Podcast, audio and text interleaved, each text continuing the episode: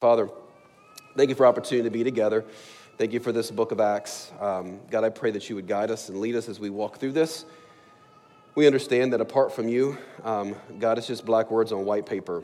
And Lord, we need to, uh, we, we need to see you. And we pray, God, that you would use your spirit as we even study the spirit today to, uh, to help us, God, understand you, see you, know you. Uh, God, so we can walk out of this place not filled with ourselves, um, we got filled with you. And, uh, and so, God, more people can know you. We pray this in Jesus' name. Amen. All right. Well, in, um, in Tolkien, J.R.R. Tolkien's trilogy, The Lord of the Rings, you may be familiar with this, uh, there is a, um, there's a central figure that runs throughout the stories uh, that's crucial to the theme. As we uh, read the books or watch the films, uh, we find that the central figure of the stories is not Gimli and his axe, or Legolas and his arrows, or Aragorn with his sword. Uh, it's not even Gollum. It's a very interesting character in that. It's not Gandalf, neither the white or the gray. Uh, it's not Samwise. It's not even Frodo, who we tend to love in the stories. The focus of the trilogy is not even a person, actually. It's spoil, spoiler alert, in case you haven't seen it. The central figure is a ring. it's in the title, so it kind of gives it away. It's a ring, right? The ring is absolutely essential to the whole storyline of the book and the movies. Without the ring, the mission of Frodo and his friends is pointless. Without the, the ring, the persistence of Gollum is in vain. Without the ring, the, the uh, resilience of Sauron is, is futile. The ring is everything. So it is for the Spirit of God in this book of Acts. Okay? He is central. Uh, he, the, the protagonist, the hero, the central figure of the book of Acts is not Peter, it's not Stephen, it's not even Paul. It is the Holy Spirit. Okay? It is the central figure. And the Holy Spirit's crucial. Without the Holy Spirit, the mission, discipleship, worship, growth would be, not be difficult, it'd be impossible. Uh, there is no life apart from the life giving power of the Spirit. There is no understanding without the enlightening power of the Spirit. There's no community apart from the unifying power of the Holy Spirit.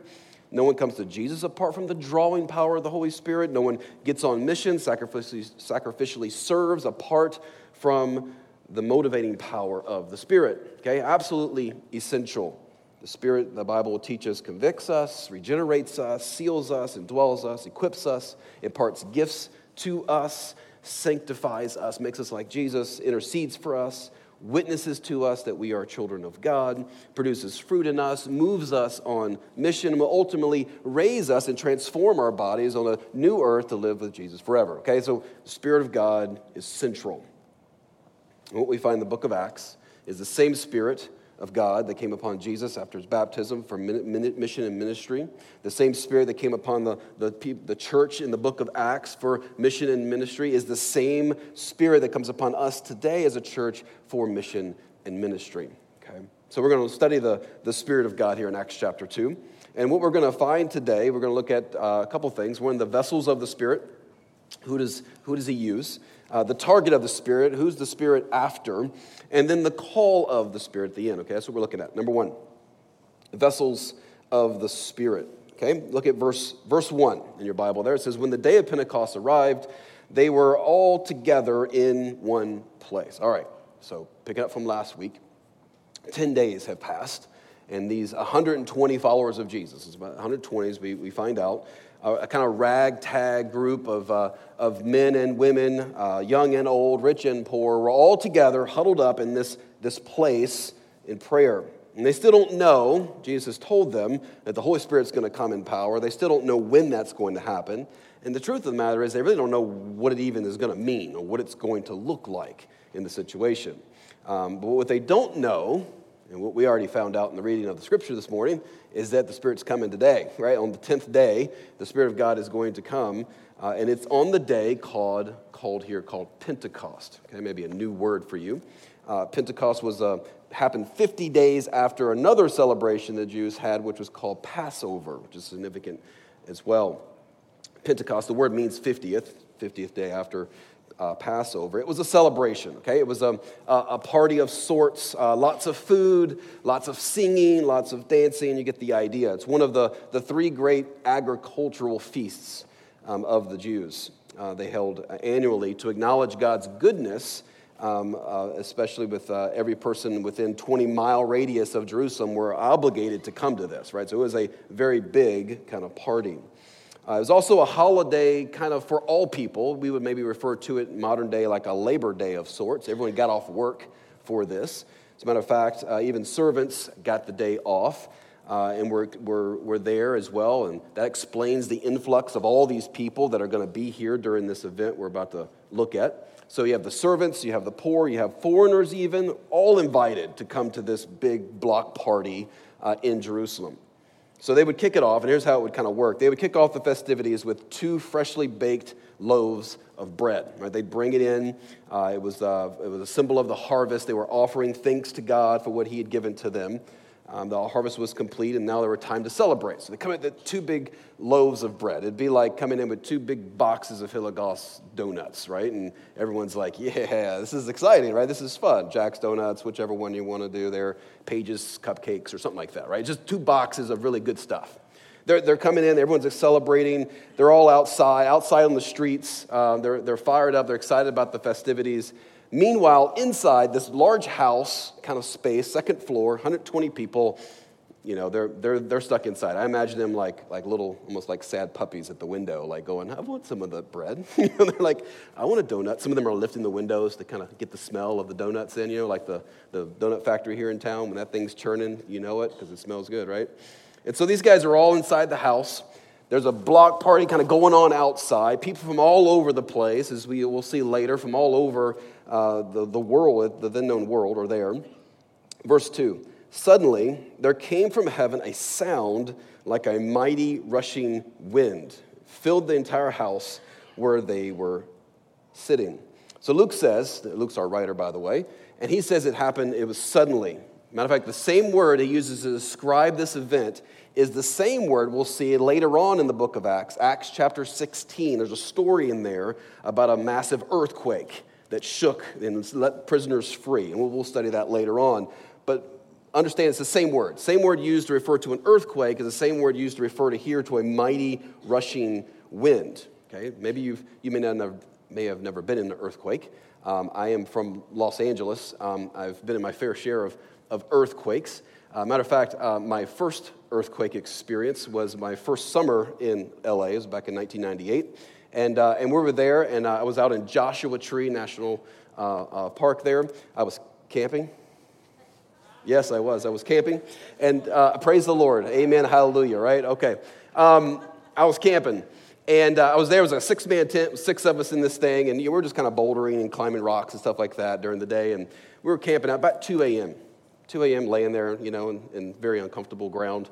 And um, I don't know why I do camping, but anyway, I'm, i was laying there, and uh, all of a sudden you hear what sounds like a, honestly, a train coming. Now it's 2 a.m. I pop up out off my off the floor there or the ground, and I kind of lift up and go. And you you know you get woken up in the middle of the night, very bewildered. You don't quite sure what's going on. My first thought is going, why is a train running through the middle of Joshua Tree? Like what is going on? All of a sudden, everybody else's head pops up, and we all look at each other, and, and it gets louder and louder and louder, and all of a sudden the ground turns into the Pacific Ocean. Like literally, it's like we're just sitting there going up and down and up. It was a very smooth earthquake. So this thing's go up and down, up and down. When it's all over, about a minute later, you're looking in the in the in the um, out in the horizon. You can see what looks like fireworks because the transformers are blowing, you know, from surrounding cities. And uh, we, it's all over. We get out. The uh, the Nokia 9000 wasn't working at the time for reception. Um, Maybe somebody remembers those. But it wasn't, uh, wasn't working, so we had to go out to the, to the truck and they had to turn the radio on to see, hey, what, what this obviously was an earthquake. Where was, the, where was that? Turn it on, it's like 7.1 earthquake, epicenter, Joshua Tree. We're like, oh, we're, we're like right in the dead. Is my first summer in LA, you know? Um, and so, it, but that's kind of the way it was for these guys. That was the loud kind of sound, almost like this train coming for them, and they hear this uh, mighty sound coming. So it's a similar experience for this 120. Uh, the sound started maybe as a whisper, turns into kind of like Niagara Falls, right? A deep, long, uh, hard sound. And it wasn't just sound that they heard, it was also wind, it says here, a very strong wind that no doubt, because many of them studied the Old Testament, they, they understood the, a lot of the imagery in the Old Testament, this idea of wind. It was used quite a lot. If you're familiar with the Old Testament, you may remember some of these. Think about Exodus, right? The wind brought in the, the locusts Uh, the wind was used to part, right, the Red Sea, and the wind was used to blow it back down upon the Egyptians, right? Uh, we find descriptions of God in the Old Testament as riding on the wind of judgment. Our sin is described as wind taking us away into judgment. So, if you're catching on here, most of the time, the word when wind is used in the Old Testament, it was for judgment. I don't think these guys are really excited about what they're experiencing right now, okay? Um, their first response, most likely, was fear. Also, remember that uh, with, they were with Jesus, many of them, his entire ministry. They may, may remember that he, remember, calmed the storm, uh, the wind and the storm there. He had control over that. He told them that the Spirit of God uh, comes like a wind when he was chatting with uh, Nicodemus there in John 3. Now, apparently, this sound was so loud, though, okay, it was so loud inside this house that the crowds outside kind of put their donuts down, okay, and put their cupcakes down, their loaves of bread, and they, they start coming towards the house. Like, what is going on in there? You know, they hear it. It's very loud of whatever's happening. So they get close. Verse 3, it says, And divided tongues as of fire appeared to them and rested on each of them. Okay, Luke, again, our writer, gives us the, the best visual he can here, okay? I, I, he, it seems like it's one of those you had to be there type of moments. A lot of similes, a lot of metaphors, like it was kind of like tongues and it was similar to this and it came, you know, he's trying to describe it to us the best he can. Basically, after the loud wind came, now, the, the, I'm just trying to imagine being these guys. The room, uh, the room is now filled with fire, okay? So if you thought judgment was coming with wind, fire definitely is something similar to judgment. So, so now they got fire, little flames to like stop and it breaks up and it hovers over each of their 120 heads. Now, I don't, I don't think the people like, um, I've seen like ancient artwork of this. Maybe you've seen pictures of this kind of idea. Someone painted this or draw this kind of image. And usually it's people standing there like they're very devout in prayer, you know, and they're very calm and I don't imagine that happening. I imagine, because again, Jesus didn't describe like that this was going to happen. Just said the Spirit of God's coming in power. So I imagine them kind of like, you know, doing this number, right? They're someone running around like trying to get the flame from chasing them. I mean, it's it's probably kind of a chaotic scene inside this place. I, for whatever reason, imagine Chris Farley and Tommy Boy running from imaginary bees, if you've ever seen that. That's what I imagine, everyone kind of just going crazy inside the house. Now, if you're one of them, uh, you wouldn't know what to think. Again, it was nothing like this in the Old Testament. Nothing like this was described by Jesus as going to happen exactly. Uh, maybe the wind, but the fire was very new. Again, fire also connected with God's judgment. Uh, God is referred to as a consuming fire. The people trembled, remember, at Mount Sinai. They wouldn't get close because of fire on top of the mountain and the, the wind. Uh, so they don't know uh, if this fire is going to consume them or what, right? They don't know what's going to happen with this. Maybe they have kind of that Isaiah in the temple type moment. Woe is me. I'm undone. I'm done for. We're all going to die. So much for that power of the Spirit coming, right? This is a, it's all going to be over at this point. Verse 4 And they were all filled with the Holy Spirit and began to speak in other tongues as the Spirit gave them utterance. All right, now we get some technical stuff here, okay? Just put the academic hat on for a second. Stick with me for a moment. There are two things that occur here from the Spirit. First, it says they were baptized by the Spirit. Now, Jesus promised that back in Acts chapter 1, verse 5. You can see that up in verse 5. And then they were filled also with a special power from the Spirit for mission. I'm going to keep saying that because that's an important part of it. Filled with power from the Spirit for mission, as Jesus said in Acts 1 8. Okay, so both of these things Jesus had said would happen. You get baptized, you're going to be filled with power. So, two distinct things. Baptism of the Spirit, understand this, is a one time event at the moment of conversion, but the filling of the Spirit is something that comes and goes throughout your life in following Jesus. Okay, Spirit baptism um, is that act of Jesus. You say, what is that? Is that something to do with water? Nothing to do with water at all. Okay, Spirit baptism is the act of Jesus by which he places believers, those who are followers of Jesus, into his body. We become united with Jesus at conversion. We all become part of what's called the universal church. We all become part of that, the family of God. All right? This is, uh, you see some verses about this. 1 Corinthians 12, 13 says, In one spirit we were all baptized, past tense, into one body. Jews, Greeks, slaves are free. All are made to drink of one spirit. Uh, Paul would say in Galatians 3:27, "For as many as, as you were baptized, again past tense, into Christ, have put on Christ. There's neither Jew nor Greek, slave or free, male or female, all are one in Christ. Okay?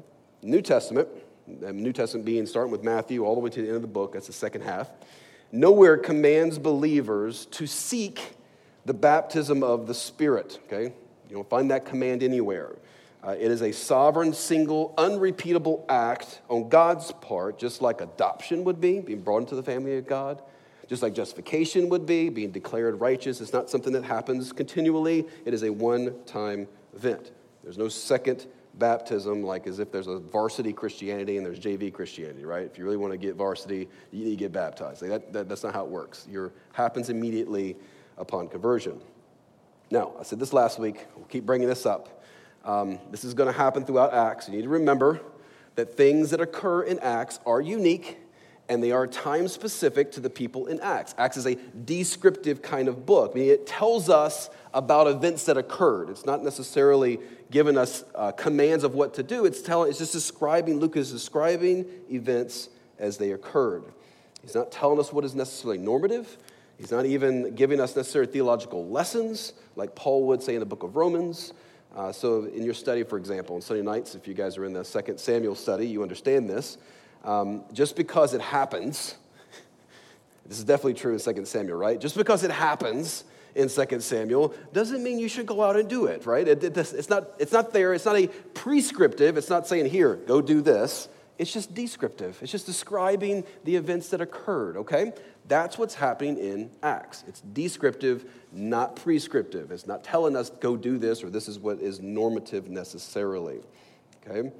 Um, just because, again, it happened doesn't mean it's to be repeated, followed, or practiced by believers today, or how things normally occur.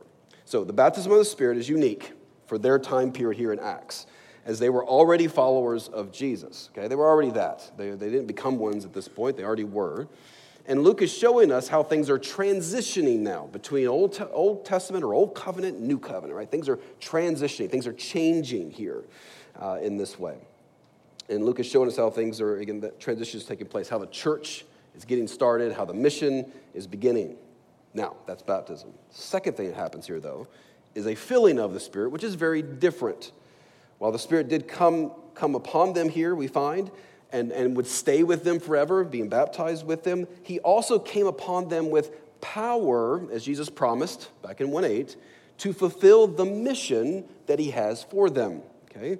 This filling or this empowerment of the Spirit would come and go on different people, did not stay necessarily on one person in this way. It was always to empower people for the mission laid out in front of them. So the Spirit of God would always with them, but would come upon them in power and gift them or equip them or use them in a very specific situation for the sake of the mission. That's the, the filling of the Spirit. Okay? Um, okay, if you've read the Old Testament, you maybe have seen this before. Okay, in the Old Testament, we see sometimes the Spirit of God will come upon a person. You'd be like, oh, you just described it, and all of a sudden something happens, right? Uh, it was always for a mission that God had for them.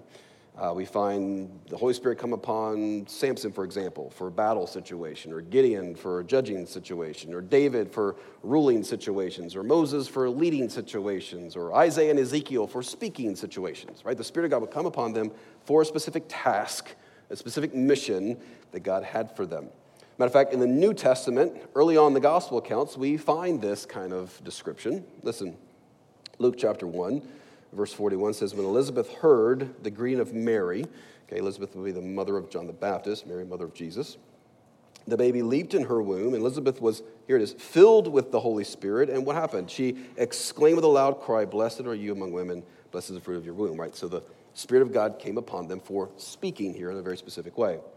Later, in the same chapter, uh, Luke, our same writer here, chapter 1 of Luke, verse 67, his father Zechariah was filled with the Holy Spirit, and what did he do? He prophesied, saying, Blessed, blessed be the Lord God of Israel, for he's visited and redeemed his people.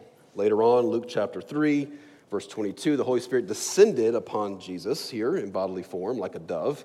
A voice came from heaven, You're my beloved Son, whom I'm well pleased. And what happened? Jesus began his ministry. Okay, so see, the Spirit of God came upon him power for the sake of what's in front of them. Later on in Acts, we're going to see this. Acts 4 31. When they had prayed, the place in which they were gathered together was shaken. They were all filled with the Holy Spirit and continued to speak the word of God with boldness. filling of the Spirit came, speaking boldness as a result. Acts 7, 55, we got Stephen here. He was full of the Holy Spirit, gazed into heaven. He's about to be stoned, he's about to die. He saw the glory of God, Jesus standing at the right hand of God, and he said, Behold, I see the heavens opened and the Son of Man standing at the right hand of God, right? So he's able to speak um, God's word in the midst of a situation where he's about to die. He even offers forgiveness to them, right? All of that was a product of the Spirit of God coming upon them in power, okay? So baptism and then empowerment or filling is another statement, okay? You say, now how so, Chris? Okay, that's great, but how do I know if I am spirit filled? Okay, I get the whole baptism thing, but how, how do I know? A spirit filled person, very simply, is someone who talks about Jesus and serves people like Jesus. It's not about one who necessarily does miracles. A lot of times you think of filling of the Spirit as like some kind of crazy, miraculous thing, and it's not necessarily the case. Or someone who speaks in unintelligible kind of words. The Spirit fills you to go on mission to speak of Jesus and serve like Jesus. That's what these are. That's what it's for. Just like the Spirit came upon Jesus for mission, so He comes upon us for mission. Paul, later on in a book called Ephesians, would write a little bit more about this and would describe it this way: Ephesians five verse 18, he gives us some traits of a spirit filled person. He says, Be filled, there's a command. So obviously, this is something that happens and not happens. Be filled with the Spirit, addressing one another in psalms and hymns and spiritual songs, singing, making melody to the heart to the Lord with all your heart, giving thanks always and for everything to God the Father in the name of our Lord Jesus Christ, submitting to one another out of reverence for Christ. So Paul here instructs the Christians to be continually filled with the Spirit. And the result would be they'll be singing, they'll be thinking, and they'll be submitting to one another and serving one another in this way. You say, well, but how do I become spirit filled, right? What's the secret? What's the formula in that sense? And in some ways, you can't necessarily do anything to, to make it happen, okay? You can't make God do things based on your efforts or, or, or whatever. Uh, John 3, Jesus would describe the Spirit coming and going kind of like wind. Um, and yet we learn here in the book of Acts in chapter 1, as well as Colossians 3, which is very much parallel to Ephesians passage, that we can always be ready by praying, by waiting on the Lord, by studying the scriptures, right? Listen to Colossians 3:16, very similar. Be filled with the Spirit is substituted with, let the word of Christ richly dwell within you. Look what happens. Teaching and admonishing one another in all wisdom, singing psalms, hymns, spiritual songs, thanksgiving your heart to the Lord. See the parallels? So there's a sense of what it means to be filled with the Spirit is also, you want to be filled with the Spirit? Let the word of Christ dwell richly within you, right? So it's not sitting around, being lazy, waiting for the Spirit of God to zap you, right? To move out on mission and to serve people. It's not what's happening. The followers of Jesus received power from the Spirit as they prayed, as they waited on the Lord, as they studied, as we saw earlier in chapter 1, but also as they moved out on mission. The Spirit of God, as it were, likes to hit a moving target, okay? you got to be moving. Um, I've had the, uh, you experienced that, right? Um, lots of different things begin to happen. I've had multiple opportunities. I've, I've, I've experienced that, right? The word, uh, the Spirit of God is, will come upon you for times of speaking to someone. God will bring thoughts to your mind, bring words to your mind, bring scriptures to your mind. Some you have never read in a long time, and all of a sudden they come to your mind to be able to speak even things of not to say, right? God, God will kind of zip your lips there and be like, okay, that wasn't the right word to say there. God kind of took over my mouth a little bit there. I was glad I didn't say that, right? You experience that kind of Spirit of God moving and working as you're on mission. So there's no formula to follow, there's no buttons to push. Um, to make the Spirit of God do these things. But I can tell you, if you're filled with the Word, if you're seeking to do God's will, if you're in prayer and you're on mission, the Spirit of God will work in ways you can't imagine right? But you can't just sit there. You got to move. That's what happens in the book of Acts. They're always moving. It's a very uh, action oriented book. Now, let me pause, pause for a moment and deal with something else. Okay, back to the academic hat for a second. It says here they spoke in other tongues that Luke mentions here. And notice, notice as we'll see later on, as we heard read earlier, that the, the, it's actually languages that they're speaking. The text will make clear. It wasn't just it wasn't gibberish. It was a work of the Spirit of God for mission. Matter of fact, the Greek word for tongues is actually just the word for languages. And most of the time, it's a reference to literal languages of human beings, which might help you even putting that word in there. Sometimes you read tongues, it gets kind of really confused. Just put in languages, okay? Um, One, one way you could, could define this is a, a supernatural manifestation of the Holy Spirit whereby a believer speaks forth in a language they have never learned in which they do not understand. Okay, that's what they're, they're doing. Out of the references to speaking in tongues later in Acts, and also references in 1 Corinthians, as we've studied already. Uh, Justin preached on that this past year. Uh, this is the only passage that actually gives us a description of actually what it means or what it looks like. Okay, all the rest of them just say spoken tongues. You're like, ah, I don't know what that means.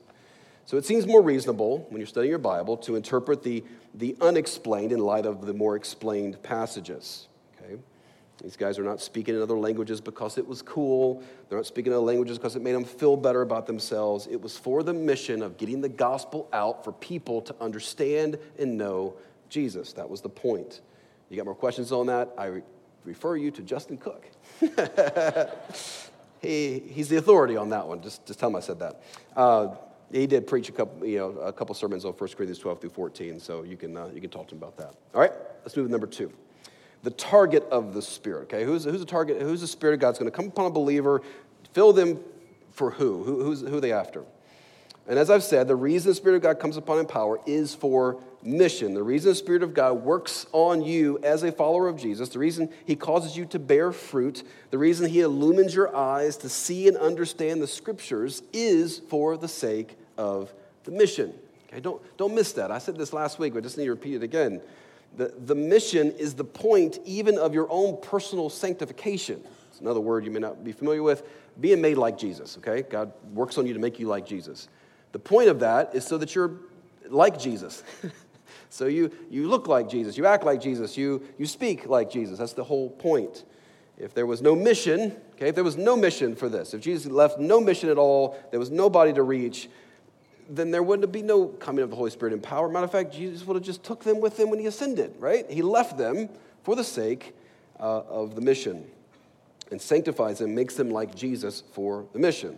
So the Spirit is working on us individually, corporately, so that we can be better, more effective missionaries and servants. So the target, the Spirit is doing that for. He's working on us, right? Getting all the rough edges off, right? Using, uh, using the Spirit of God is doing that for the sake of the lost, suffering, and hurting people around us. That's the target. So look at verse 5. Now, there were dwelling in Jerusalem Jews, devout men from every nation under heaven. So now, we start to see, remember back in chapter 1, Jesus said, The Spirit of God's going to come upon you in power. They waited 10 days. And we, and I remember we talked about before. They were like, I would have been asking, like, why are we waiting so long? Like, what's the, what's the big deal with the wait? It was for this day. Very specific. At this very moment in time, people from all over the world were in Jerusalem packing the streets. Literally, people from every tribe, tongue, people, and nation. That's a reference we'll find later on in the book of Revelation. So look at verse 6. At the sound, the multitude came together. They're bewildered because each one was hearing them speak in his own language. Now, we know that there are at least, at bare minimum, 3,000 people here. All right, because we know later on in the story, we find that 3,000 people decided to follow Jesus, okay? So there's at least that many, probably way, way more than that. And so what we have is the 120 followers of Jesus finally kind of calming down from the dancing flames, okay, on their heads filled with the Spirit, moving out of their house now onto the street where this big festivities are taking place, and the mission begins. the crowd, it says here, they're amazed. And they're excited. They're a little confused as well. You can see the kind of bewildered looks on their face, the, maybe the slight hum of whispers spreading through the crowd as more and more onlookers begin to gather. You know, when something's happening and you see crowds gather and more people gather, like, hey, what are you looking at, right? So more and more people are getting closer and closer see what the fuss is about. As they got closer, they're hearing, okay, what at first from a distance may sound just like gibberish. As they get closer, they start hearing their own languages. Um, they start picking up individual languages, their own languages, in the midst of the noise, right? And it's kind of hard for us to kind of grasp that idea. Um, but I kind of wanted to do a little experiment here for a second. We'll see if this works out or not, okay? But if it doesn't, then hey, it was worth a try. So on the screen, it's John 3.16, okay? familiar for many people, all right? I'll be honest, I told you before, I had no idea what John 3.16 meant. I used to see it at baseball games when I watch them, a guy behind home plate holding up a sign, John 3.16, and always wondered, like, why isn't John sitting in row three, you know, row three, seat 16? Well, why doesn't John call him at 3.16? Like, I had no idea what John 3.16 meant. I do now, which is good, right? I should know that. I do. All right. So John 3:16 is for God so loved the world, gave his only son, whoever believes in him should not perish, have everlasting life. Okay.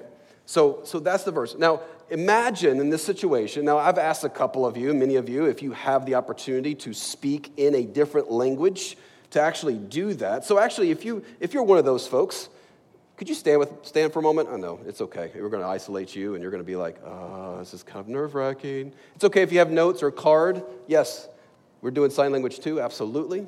And we got, we got this. All right, so I want you to hear. So, on a count of three, all right, you ready? On a count of three, I want you to say John 3:16. Let's do it two times in a row in your language. Ready? One, two, three.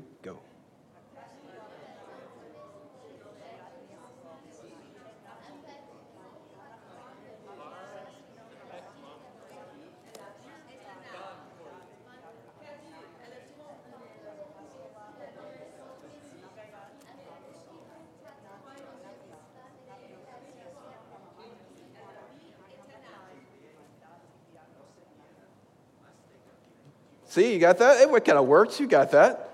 But you kind of hear all that, and you're like, well, what's going You kind of turn around, you pick up a little bit of language here. You guys can have a seat. Thank you very much. The, uh, thank you. but you kind of start picking up the different languages. You start hearing them. Oh, yeah, sorry, you got to do this number. Silent clapping, silent clapping.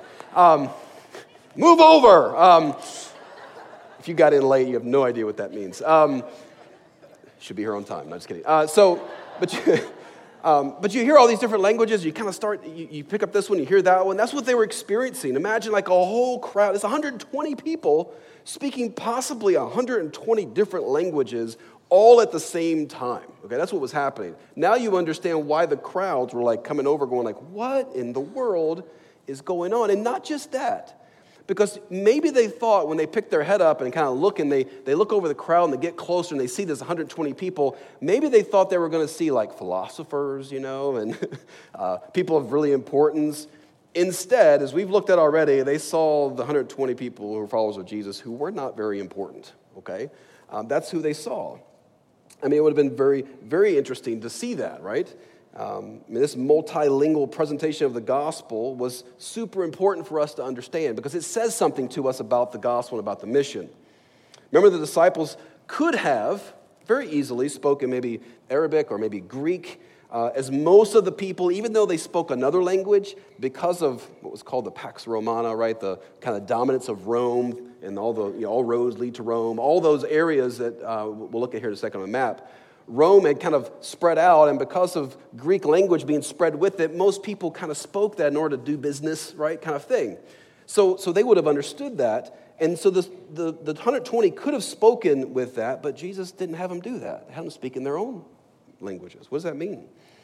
To speak in one language would have made Christianity in some ways territorial or maybe tribal in some ways. Like you've got to convert to this group and you've got to speak this language in order to understand. This shows the gospel is for every tribe, tongue, people, and nation, right? This is what God is saying right here at the very beginning of Acts. This means the gospel transcends all racial, national, or linguistic barriers. It's actually, interesting enough, if you're familiar with the Old Testament, there's a story called the, the Tower of Babel, where the languages were confused. And in many ways, this is like a reversal of that curse, right? Um, there in, the, in Genesis 11, people united to make a name for themselves, build, as it were, like a, a, a, staircase to heaven, as it were. To, and it only led to disunity, it led to confusion, it led to brokenness. In Acts 2, the people unite to call the name of the Lord together in all these different languages, and it brings about salvation, redemption, right? I mean, it's pretty crazy. It's like a reversal of that. Genesis 11, human languages were confused, nations were scattered. Acts 2, the language barrier was supernaturally overcome as a sign that the nations would now be gathered in Christ, prefiguring the day where every tribe, tongue, people, and nation, right? People from every tribe, tongue, people, and nation will be in eternity. Look at verse 7.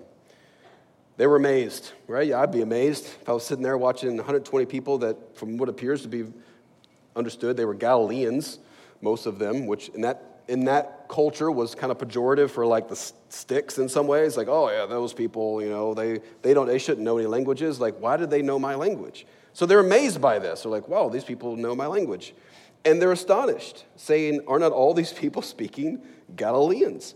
How is it that we hear each of us in our own native tongue? So they're, they're shocked. They're not hearing an occasional word accidentally thrown in in the stream of lexical gibberish here. Uh, they heard the gospel in its entirety in surround sound, as it were. And what's even more amazing, again, as they looked up, supposing to see these philosophers, they saw Galileans, ordinary people. Uh, and so we find that, that they. Uh, that this is, this is who they were. And then verse 9, you look down your Bible, gives all the description of where they were from. And you'll see a map here on the screen that the, the list moves from east to west, covering most of what Rome um, had kind of dominated or was over the then known world. Okay? It covers portions of Africa, portions of Europe, and Asia. So you see this is kind of is what's happening. Notice that, that what they're speaking about too in the passage. They're not speaking about their own mighty works. They're speaking about the mighty works of God. They're speaking about the work of Jesus Christ, the life, death, burial, resurrection of Christ. And people from all over the world are there to hear this. Look out at your Bible, verse 12. They were amazed, perplexed, right? Start to ask questions. Some saying, What does this mean? Others, verse 13, are mocking, said they're filled with new wine. So, same as today, isn't it? Same as today. Some people respond with questions. I don't, I don't quite understand. Like, what, what does this mean? Some respond with amazement. Some want to know more about it. Some are, are afraid, as Luke uses the same word here to describe uh, what happened to Herod in Luke 9 when he thought John the Baptist had come back to life. He sees Jesus. He's like, oh no, what's happening? John the Baptist is, come back from the dead to haunt me, kind of thing. He's confused. He doesn't understand. Same word used here. Um, others respond, we find, with mockery, derision, who are really, really the most afraid in this, in this sense. And they say basically, these guys, what are they doing? They, this doesn't make any sense. Okay, they must be drunk out of their minds. That's, their, that's their, the only thing they can reach for. Um, but all of these folks, even the mockers, are people the Spirit of God is targeting even today through our lives, right? So, who is the Spirit of God filling you to target, right? Who, who is He got in your life to speak to in that way? Lastly, number three, the call of the Spirit. The goal, ultimate end of the work of the Spirit is to exalt Jesus Christ. So, look at verse 14. Peter, standing with the eleven, lifted up his voice, addressed them, Men of Judea and all who dwell in Jerusalem, let this be known to you and give ear to my words. So the crowd, for the most part, is kind of on the edge of their seat. They want to know what's going on. And so the Spirit of God prompts Peter, of all people, okay, to, to stand up and speak. This was definitely a work of the Spirit of God because the last time we saw Peter speaking, okay, was in, in public Last time we saw him, he was denying Jesus publicly, right? That was the last time he was publicly speaking to a group of, of foreigners or those outside the circle of disciples. And notice that Peter's not alone, though. Do you see that? It says Peter stood with the 11 other disciples, stood with him, right? Uh, even with the Spirit of God filling a person, there's still that need to be surrounded by fellow godly people to support you and encourage you on mission. This is because, as we'll see in Acts, the mission was never meant to be done alone. It was meant to be done as a church. That's why God established churches. Okay, that's why He established a body of believers to use together. Um, look at verse 15. So Peter says, his first statement, these, these men are not drunk, as you suppose. Since it's only about the third hour of the day, I think this is funny. He starts off with a little bit of humor. Basically, what he says, he says, tells them, he tells them, you know, guys, you need to check your watches, check your eye watches here. Um, it's 9 a.m. All right, it's 9 a.m. Not even the most aggressive of drinkers is slammed by 9 a.m. Right? Um, you, you're probably like, well, you don't know my neighbor, but you understand the story, okay? You understand what we're getting at. Peter's like, guys, it's, it's 9 a.m. This can't be a logical explanation of what you're experiencing here. So, verse 16, but this is what was uttered through the prophet Joel. You say, who's Joel? I mean, know a Joel, but like, who's Joel? Joel's an Old Testament prophet. One's Old Testament before Matthew, okay? First half of the book. He's a prophet. Now, why in the world is Peter, out of all the people he decided to quote, why is he quoting from Joel? Well, no doubt, because when we talked about the post resurrection Bible studies that Jesus did with them, teaching them from all the prophets about himself, that no doubt Jesus taught about Joel, and Peter remembers this, and so he's going to speak. But, but why Joel of all the books? Joel was written, okay, on the occasion of a disaster that was happening in Israel. Uh, there had been a locust invasion and uh, the plague had destroyed about every green thing in the land. You may think that's not a huge deal, but if you're in a, a rural agricultural economy, that was devastating, right? It destroyed everything that they had. I mean, it's like all their money got ate up, right? That was their money, their crops. And so it was serious. It was life and death for most people. And Joel, the book, instead of saying, you know, don't worry about it, guys, things are going to get better, actually, Joel, as he writes, if you've read Joel before, basically says, oh no, they're going to get worse. And so, so why is Peter quoting this section of Joel? Well, first of all, it is that sense of to strike fear in the hearts of the hearers by telling them that the day of the Lord's judgment is near. This is a sign that judgment is closer. Obviously, it's closer than it was the day before, right? It's, it's closer, it's coming. This is a Spirit of God coming. But he also quotes to give hope. Look at verse 17. It says, I'll pour my spirit on all flesh. Sons, daughters shall prophesy, young men, old men, male servants, female servants, right? So Peter quotes them. It says, The Spirit of God has come not just for Jewish men, which may have been a thought at this moment, right? It's a very um, male oriented culture, right? Especially for the Jewish culture there. And so what Peter's quoting from is telling them that, hey, this isn't for just the men here, the Jewish men. God has opened the gates for all to enter in, uh, all the nations, despite gender, age, or class. And then Peter quotes the, the next half to explain what's going to happen in the future. So he explains what's happening now, and then he explains what's going to happen in the future here for those who refuse to respond to the message of the gospel. Verse 19 I will show wonders in the heavens above. He talks about blood and fire and smoke and darkness and all this stuff. The great and magnificent day, he says, the Lord, day of the Lord comes. But notice, out of all of that, though, he offers hope. Did you notice the very end of this, verse 21? It shall come to pass that everyone who calls upon the name of the Lord shall be saved. So Joel's basically the book is saying, hey, it's bad now. Can I tell you something? It's going to get worse in the future if you don't respond to God. But there's hope. If you call upon the name of the Lord, you shall be saved. And notice again, it's not the rich or the poor who call. It's not male or female who call. It's not young or old who call. It's everyone who calls. But how do they escape the wrath that's coming? Right? That Joel speaks about the day of the Lord coming, the day of wrath. Would God just, and maybe you think this sometimes, would God just kind of sweep sin under the cosmic rug of the universe? Be like, okay, let's just uh, act like that didn't happen. Can God do that? No. God can't, because one of the things we sung earlier was about God's holiness and God's righteousness. God's too righteous to sweep under the rug. And let's be honest, no one wants a God that just turns a blind eye to sin and injustice and pain and suffering, right? No one wants, to, wants someone to just be like, ah, it's no big deal. No, God takes it seriously. He takes sin seriously. And so, how, how would the Lord save them then? What, what, what will stop the wrath from being poured out on humanity, on sin, out on us? And listen to the, la- listen to the last verse of, of Joel. It's not quoted here, but let me just give you the very last verse of Joel, Joel 3 21.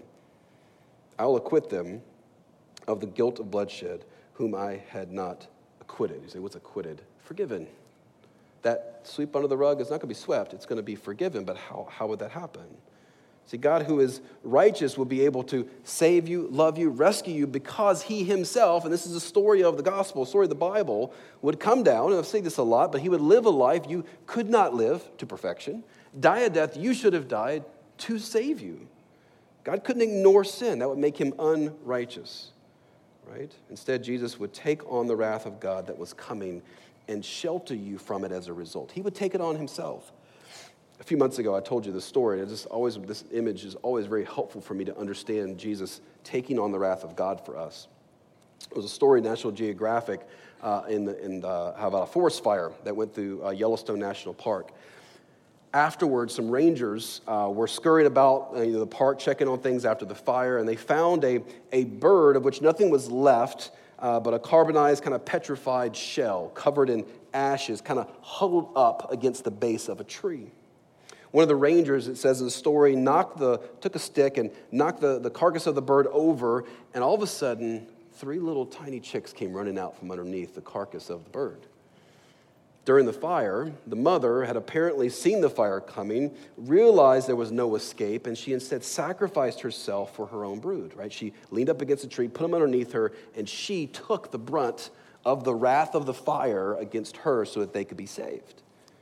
Right? That's what Joel is talking about. That's what the gospel is talking about. God will acquit us, will take on the wrath of God because he himself took it on. He himself absorbed it. He, he faced the wrath of God for us. For you who are followers of Jesus, can you, can you look down? Uh, we're going to look at this next week, but look down at verse 41. And notice what happens after all this 3,000 people come to know Jesus, right? Saved from the coming wrath of God. They respond. How? By using, God used a simple, no name people by opening their mouths to tell the mighty works of God on their behalf. Can you imagine being them for a moment? This 120 people, we've looked at before, okay? Um, just said, oh, no doubt they were terrified when the wind and fire came. They were symbols of judgment, uh, that they, all, they knew all too well about those symbols, but they also knew themselves pretty well. Um, matter of fact, the last time that this group of people opened their mouths, it didn't go very well. Think about Peter. He had used his, he had used his tongue to re- rebuke Jesus and deny him. James and John, we find in the Gospels, are using their tongues for, for spilling to arrogance and racism and wanting to kill all the Samaritans.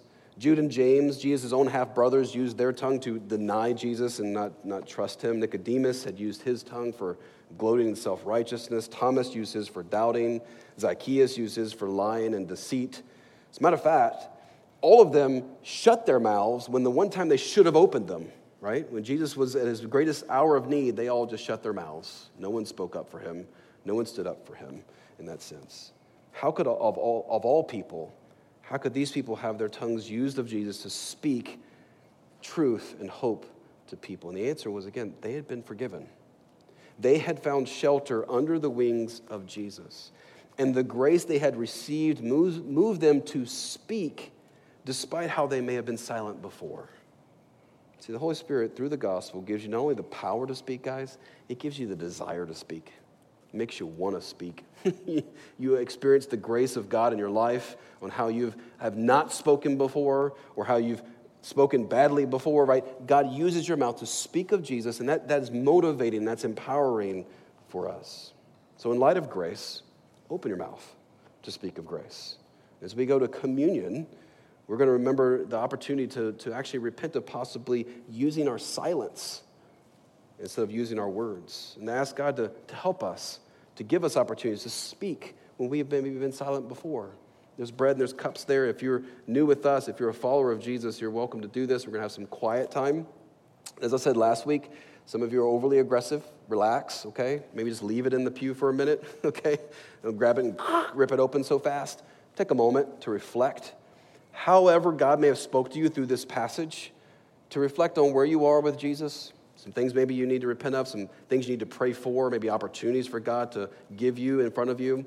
Right? As you're ready, there's bread and there's juice. We take those in remembrance of him. Body, Jesus broken for us, his blood poured out for us. We do in remembrance of him. If you're not a follower of Jesus, if you've never experienced being saved from the wrath of God, you don't understand what that means. This is not for you. We would love to answer your questions.